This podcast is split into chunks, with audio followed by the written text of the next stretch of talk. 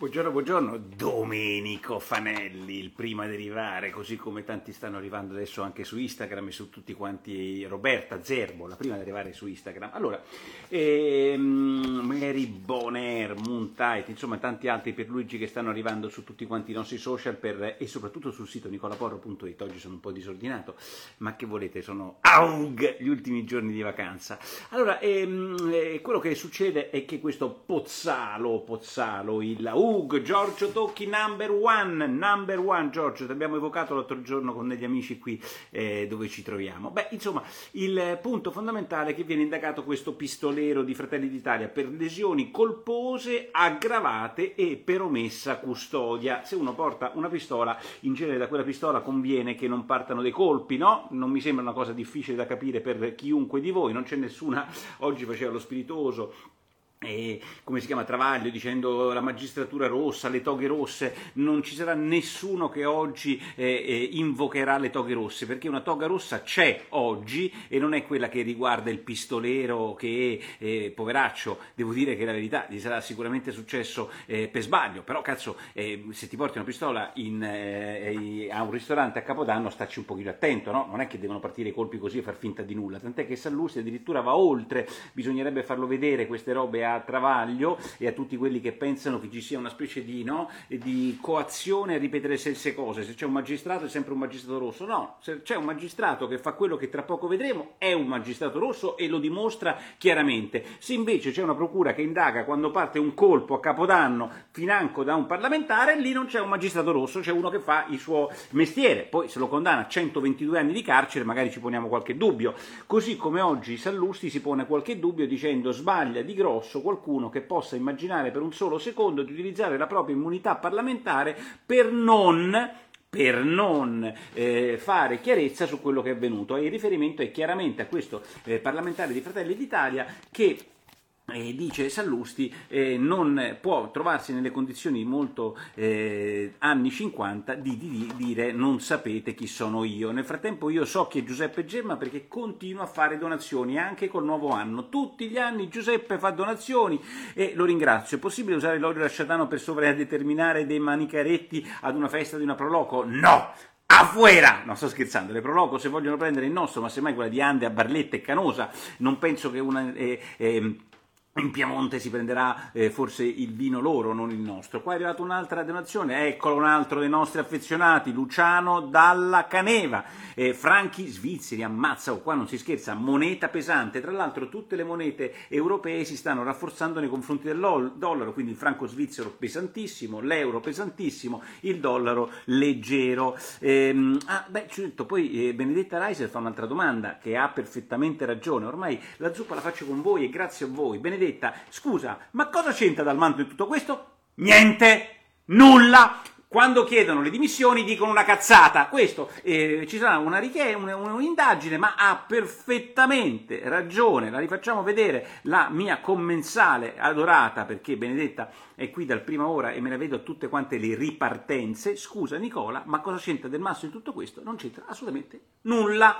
E quindi questa è una questione che è chiaro che non è politica, diventa politica, come dice Sallusti, ed è quello. Eh, vuole fare il furbetto. Auguri anche a te. Tra l'altro, riguardo alle ripartenza, purtroppo quella del 2 febbraio è già andata esaurita nella sessione del pomeriggio. La mattina ci sono alcuni posti ancora dove peraltro c'è la zuppa, eh, la zanzara nella zuppa con Cruciani, quindi non capisco i pazzi che non siano accorsi più la mattina che il pomeriggio. Detto questo, siccome ehm, eh, vi ricordo sempre che le prenotazioni sono fatte e sono gratis, prima o poi dovrò mettere a pagamento anche se simbolico, perché dovrò dare il senso, come direbbe Milei, della scarsità del bene partecipazione alle ripartenza. Per ora sono gratis e quindi quelli che si sono prenotati gratuitamente, vi prego, se siete certi di non venire, perché c'è sempre un 10-20% di persone che non viene ed è inevitabile, però Oggi liberate quei posti, non c'è gente che si prenota il pomeriggio del 2 febbraio perché sono già finiti 500 biglietti di quell'ora. Quindi vi prego di disdire se non venite. E, ehm, nel frattempo Merlo è quello buono, quello del foglio, più caustico di Sallusti e dice abbiamo visto i cretini di sinistra fino ad ora al governo, adesso eh, vediamo i cretini di destra e elenca tutta una serie di cose e dentro ci mette cose che possono più o meno piacervi, la, la deputata che non vuole che, si, che, le ragazze, che le, vuole che le ragazze di 18 anni pensino, pensano, pensino soltanto ai figli, a appunto al caso di questo deputato che gira con, con la pistola eh, e, e cita, cita, vari casi diciamo, di cretinaggine dal suo punto di vista nei confronti di questi di destra. Eh, poi ci sono delle cose mm, eh, diciamo, che vi segnalerò più tardi più interessanti, però la notizia della giornata che è il taglio del giornale e che gli altri giornali si vedono bene da mettere in considerazione perché se attacchi la politica e le cazzate che fa la politica va bene, ma se attacchi i magistrati magistrati, i giornali sono molto attenti, sono quelli che vengono condannati sempre e comunque, come siamo noi da magistrati, per querele, per diffamazione e quant'altro. Sallusti è stato in galera, no? per reati d'opinione. Allora, il punto fondamentale è che noi abbiamo un magistrato della Corte dei Conti che si chiama Marcello Degni, omen nomen, questo signore, degno evidentemente di essere un consigliere della Corte dei Conti, che la Corte dei Conti è una bella rottura di balle, peraltro la Corte dei Conti è quella che più ha a che fare con gli amministratori locali, con i burocrati, con quelli che sono vicini alla politica, con quelli che devono amministrare le cose nostre, perché gli fa i conti in tasca e col danno erariale gli può fare un mazzo così. Questo signore su X, questo giudice della Corte dei Conti, ha scritto la seguente cosa, dice Schlein hai sbagliato sulla legge di bilancio perché una, è stata un'occasione persa persa, un'occasione persa, la legge di bilancio. E sai perché è stata un'occasione persa? C'erano le condizioni, scrive un magistrato della Corte dei Conti, per ostruzionismo. Già un magistrato della Corte dei Conti che spiega una, polini, una, una, una, tattica parlamentare alla segretaria del PD mi fa venire i brividi. C'erano occasioni per ostruzionismo ed esercizio provvisorio, cioè mandare a puttane, secondo quello che loro pensano che sono i grandi eh, diciamo, censori della cosa pubblica, mandiamo, eh, mandiamo, a puttane un po' l'Italia, mettiamola, per me non è mandare a puttane perché spendi un dodicesimo di quello che è previsto nel bilancio dell'anno precedente, però nella logica della Corte dei Conti, mandiamo a puttane il bilancio dell'Italia, facciamo ostruzionismo, non facciamo approvare dal governo la manovra finanziaria entro il 31 dicembre e sapete perché? Perché potevamo farli sbavare, potevamo farli sbavare di rabbia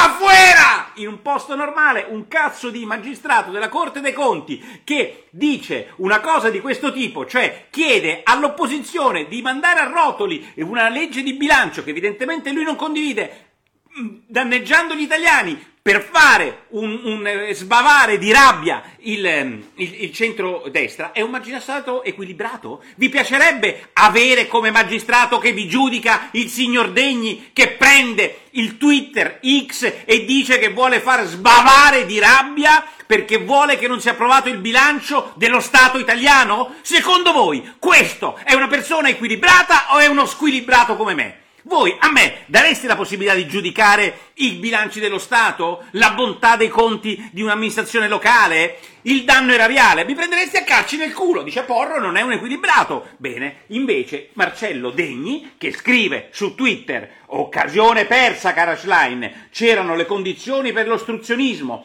ed era ed esercizio provvisorio e potevamo, fare, eh, e potevamo farli sbavare di rabbia, beh, vi dà il senso di eh, quello che eh, è eh, l'intoccabilità della nostra magistratura perché stanno ragionando che cosa fare sul signor Degni.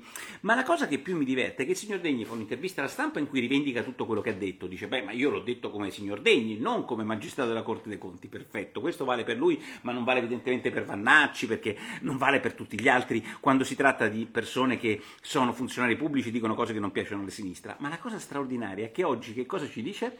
Oggi ci dice il signor Degni resistere, resistere, resistere, cioè la sua uscita del cavolo su Twitter l'ha paragonata a quando ci fu mani pulite che volevano resistere e sbagliarono anche all'epoca i magistrati di Milano che poi abbiamo scoperto volevano addirittura diventare presidente del Consiglio, quei magistrati di Milano dissero resistere, resistere, resistere a che cosa? Al decreto fatto da Biondi all'epoca ministro della giustizia. Se per voi questo è un paese normale in cui noi facciamo zitti e pippa perché ci stiamo occupando del parlamentare che tira la pistola fuori e che e ha un incidente di percorso in cui ci sarà la magistratura che indaga, la stessa magistratura che, in termini contabili, dice che vuol far sbavare questo governo. Secondo voi, ve la metto sullo stesso piano, la magistratura è più affidabile della politica? Mm.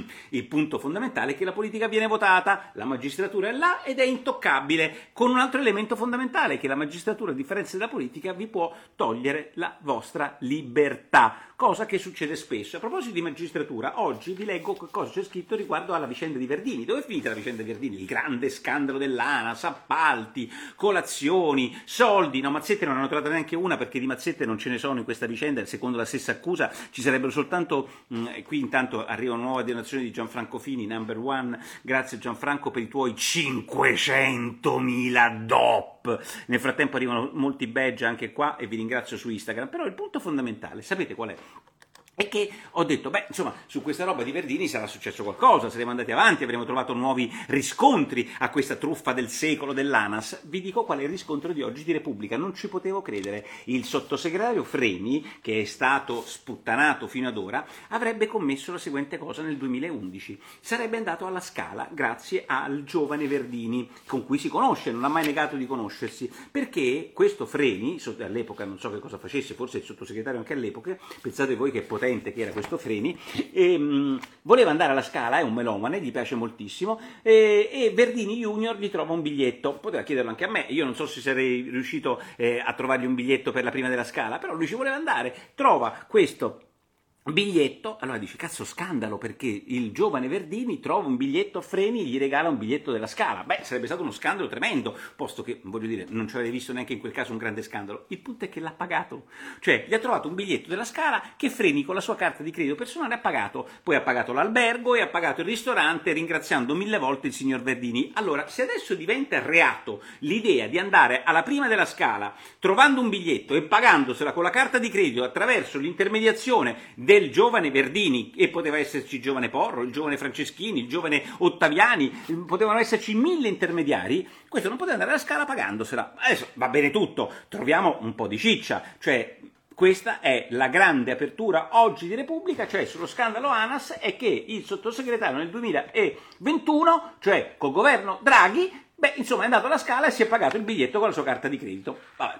Nel frattempo ci sono anche le cose più serie, ehm, le note a Cottarelli che in un, eh, in un giudizio tranchant dice che la politica economica di questo governo non funziona e devo dire la verità che ieri eh, riguardo al decreto concorrenza il presidente Mattarella ha votato, ha firmato il decreto concorrenza, però su due cose ha detto non mi va bene perché sono contro le direttive comunitarie. Le proroghe dei balneari, cosa che conoscete bene, e anche il, eh, il problema della eh, delle licenze per i cosiddetti ambulanti e per i criteri delle nuove gare per la vendita delle cose ambulanti che sarebbero state troppo eh, favorevoli per chi aveva già il banchetto da ambulanti. Il tempo la vede diversamente, vede il bicchiere mezzo pieno, dice possa, passata un'importante norma del governo senza tutto sommato grandi problemi, i problemi in realtà ci sono perché comunque il messaggio nella bottiglia, come scrive Repubblica, del Presidente della Repubblica, anzi come scrive Maurizio Breda sul Corriere della sera il messaggio della bottiglia, ragazzi, io vi passo questa legge, però su queste due cose dovete ritornare perché non piacciono, oltre che a me, soprattutto all'Europa, beh, insomma, nel dialogo che c'è sempre con le questioni europee bisogna tenere in considerazione quindi che ci sono dei paletti di Mattarella, questa norma importante che si chiama DDL concorrenza, che come sapete è, è, decreto, è la legge che noi ogni anno dovremmo fare per alimentare la concorrenza in questo paese dove di concorrenza non c'è una ceppa. Anna, buongiorno anche a te. C'è un'altra, Giovanni Nalin, ciao a tutti, anche, eh, da me. Poi c'è stata una, una, questione di politica estera importante, gli israeliani hanno continuato, continuano a fare quello che sanno fare meglio, evidentemente col Mossad, Mossad andare a, in maniera chirurgica, ammazzare i propri nemici. Sono andati fino nel sud del Libano, nel palazzo dei miliziani Hezbollah e hanno piazzato un drone che ha ucciso cinque persone, tra cui il numero due di Hamas ed è anche il fondatore delle brigate Al-Qassam, cioè i cattivi, le ali militari, si chiama Saleh al-Aruri, non uno qualsiasi, però questa roba qua, come ben sapete, quando ammazzi uno di quelli che contano in Hamas, le guerre eh, si, eh, si, avvitano su se stesse. Beh, poi c'è una cosa fantastica che ricorda oggi il foglio, che noi non avevamo ascoltato, e cioè l'audizione del ministro della difesa Crosetto in commissione difesa, e dice ragazzi, gli italiani stanno appoggiando gli americani eh, nel canale di Suez, cioè il canale da cui arrivano le merci dall'Asia o dall'Europa, arrivano verso l'Asia, Asia, invece di fare tutta la circumnavigazione dell'Africa che ci mette due settimane, fanno il canale di Suez, il problema è che ci sono questi Uti, che sono dei criminali fondamentalisti islamici che mandano droni e bombe pagate dall'Iran su Israele ma anche sulle navi commerciali occidentali. E beh insomma ci sono le fregate americane che non si capisce per quale cazzo di motivo dobbiamo farci difendere dagli americani eh, per le nostre merci. E poi è andata anche una fregata italiana. E dice il problem- piccolo problema dice Crosette che non abbiamo missili. Come non abbiamo missili? sembra una barzelletta. Noi non abbiamo missili. I missili della marina militare sono 63 63 cazzo di missili. E quando c'è un attacco con i droni da parte di questi UTI, immaginatevi un po' voi in che mondo siamo, gli UTI che non sapete manco chi cazzo siano, mandano dei droni con dei missiletti che vanno ad abbattere le navi commerciali, che portano le merci a noi occidentali, ci facciamo difendere dagli americani. Gli americani per abbattere dei droni l'altro giorno hanno sparato 80 cazzo di missili. Quanti ne ha tutta la Marina Militare Italiana? 63. 63. 63, il che eh, rende però, dice giustamente il foglio, eh, queste guerre un po' asimmetriche perché un drone di fabbricazione iraniana costa 20k, 20.000 euro, un missile per abbattere il drone 2 milioni, quindi 63 missili italiani sono 120 milioni, cioè per un attacco di droni spendiamo 120 milioni. Vi segnalavamo che per la Tunisia tutta l'Europa doveva dargli 250 milioni e non gliel'hanno ancora dati, quindi noi per un attacchino di questi beduini, no i beduini stanno coi buoni, di questi eh, eh fondamentalisti islamici, noi per un loro attacco con i droni spendiamo 160 milioni, 80 missili lanciati dagli americani. Gli americani dopo un po' si rompono anche i coglioni di difendere difendere l'Italia, la Francia, la Grecia, la Spagna, la Germania per le loro merci che passano eh, attraverso il canale di Suez. Qualcuno di voi dice, beh, ma li mandiamo in Ucraina. Beh, insomma, dovremmo iniziare a ragionare che con le risorse scarse, forse le nostre munizioni che servono, bisognerebbe usare, usarle dove più ci piacciono. Nel frattempo, a proposito di Israele, si è dimessa finalmente questa Claudine Gay, o Gay, non so come si pronunci, la presidente di Harvard,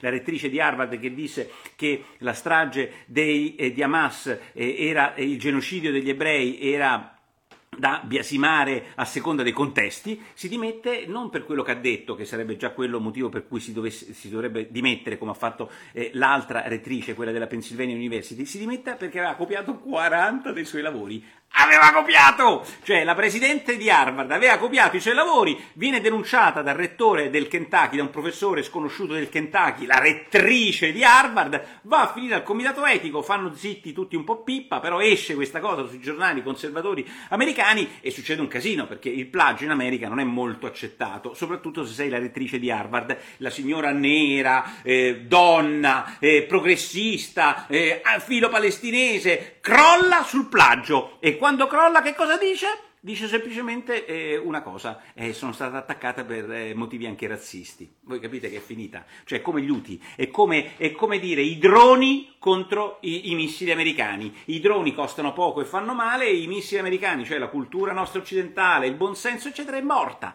Perché se una che oltre ad attaccare gli ebrei, oltre a essere antisemita, oltre a copiare, oltre a essere arrivata là, perché si è trovata nella favolosa condizione di essere in America, vale moltissimo, nera, e donna, e si può dire questo fino a prova contraria, saranno anche bravissime, ma anche molto avvantaggiate per quello, come tutti quelli che vivono in America ben sanno nell'università, adesso quando viene attaccata per tutte le cazzate che ha fatto dice me ne devo andare via per attacchi razzisti. Afuera! direbbe il nostro mitico Milei con la motosega. Chi è che scrive la motosega? Il punto de vero della motosega di Milei è non guardare la motosega, ma guardare l'albero che taglia, cioè la spesa improduttiva argentina. Chi è che lo scrive? Mascheroni, mi sembra.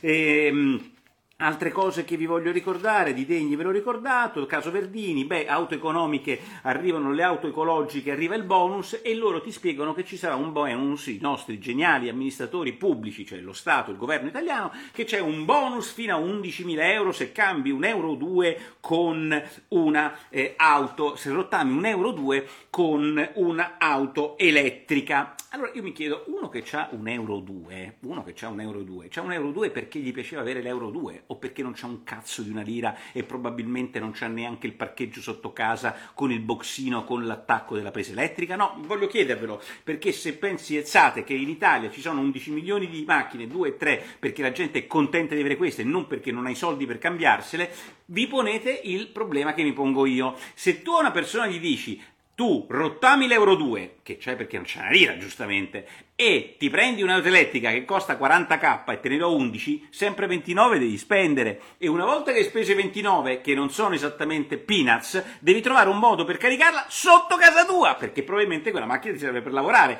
Cioè è il mondo fatto da persone che pensano che si possa andare avanti a brioche e non a eh, diesel, come mi augurerei io. Nel frattempo casino su Apple perché ci sono dei trader, anzi Barclay che dice che non gli convincono i conti di Apple e ieri va male e da quello è una scusa per tutti i mercati finanziari ehm, di prendere un po' di ritracciamento dopo due mesi e mezzo di rally. Vi segnalo che ieri il bond americano a 10 anni è ritornato sopra il 4%, cioè quello scenario eh, che già inizialmente pensavamo, mercati che vanno alla grandissima, eh, bond che scendono sotto il 3%, eccetera, già oggi giornali hanno cambiato idea.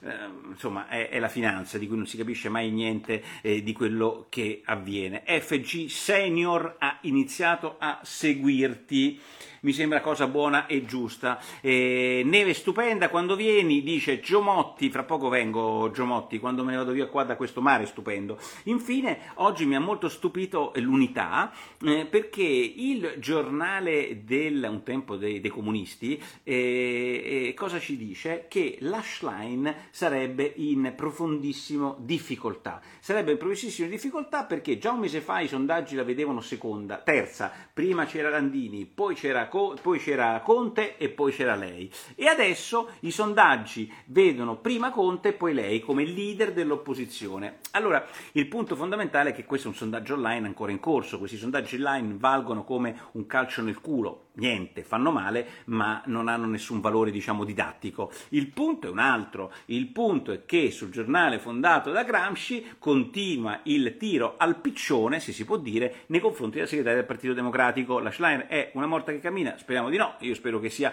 invece... Eh, e lì eh, per, eh, a lungo. Eh, del nuovo re pieno di tatuaggi e mi parla così uomo del Piave vuole che mi faccia uno shampoo guarda mi vado a fare un bagno in piscina anzi al mare altro che shampoo.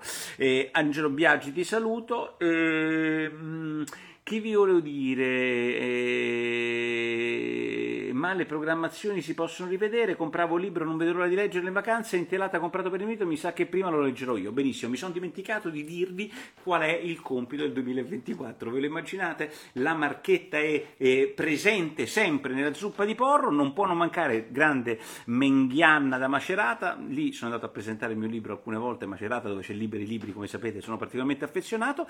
E Nicola, non fai un salto a Singapore? Singapore vorrei farlo, ma non so se lo riesco a fare. A Singapore ci vorrei veramente andare. Comunque, il punto fondamentale è che anche a Singapore, ve lo do per certo, il libro che si vende di più si chiama Gli altarini della sinistra gli altarini della sinistra, se voi andate all'aeroporto di Singapore è pieno, tappezzato di questi libri, se voi andate a, um, a Fiumicino non lo trovate, è un casino, non si riesce a capire, quindi dov- dovreste immaginarvi come eh, leggere gli altarini della sinistra durante tutto il 2024, andando a comprarlo, Terrano Giovanni l'ho letto tutto, Istan Dibi ce l'ho, Borni Medici della lista di dove vai per presentare il libro, per ora io vado soltanto a Campi Bisenzio, la mia prima e unica presentazione vi chiederete come mai, la faccio a Campi Bisenzio del mio amico Massimiliano, è un commensale della prima ora, gli voglio bene, mi mette a disposizione una sala stupenda e quindi la prima presentazione la faccio a Campi Bisenzio perché prima di tutto, afuera! Ciao!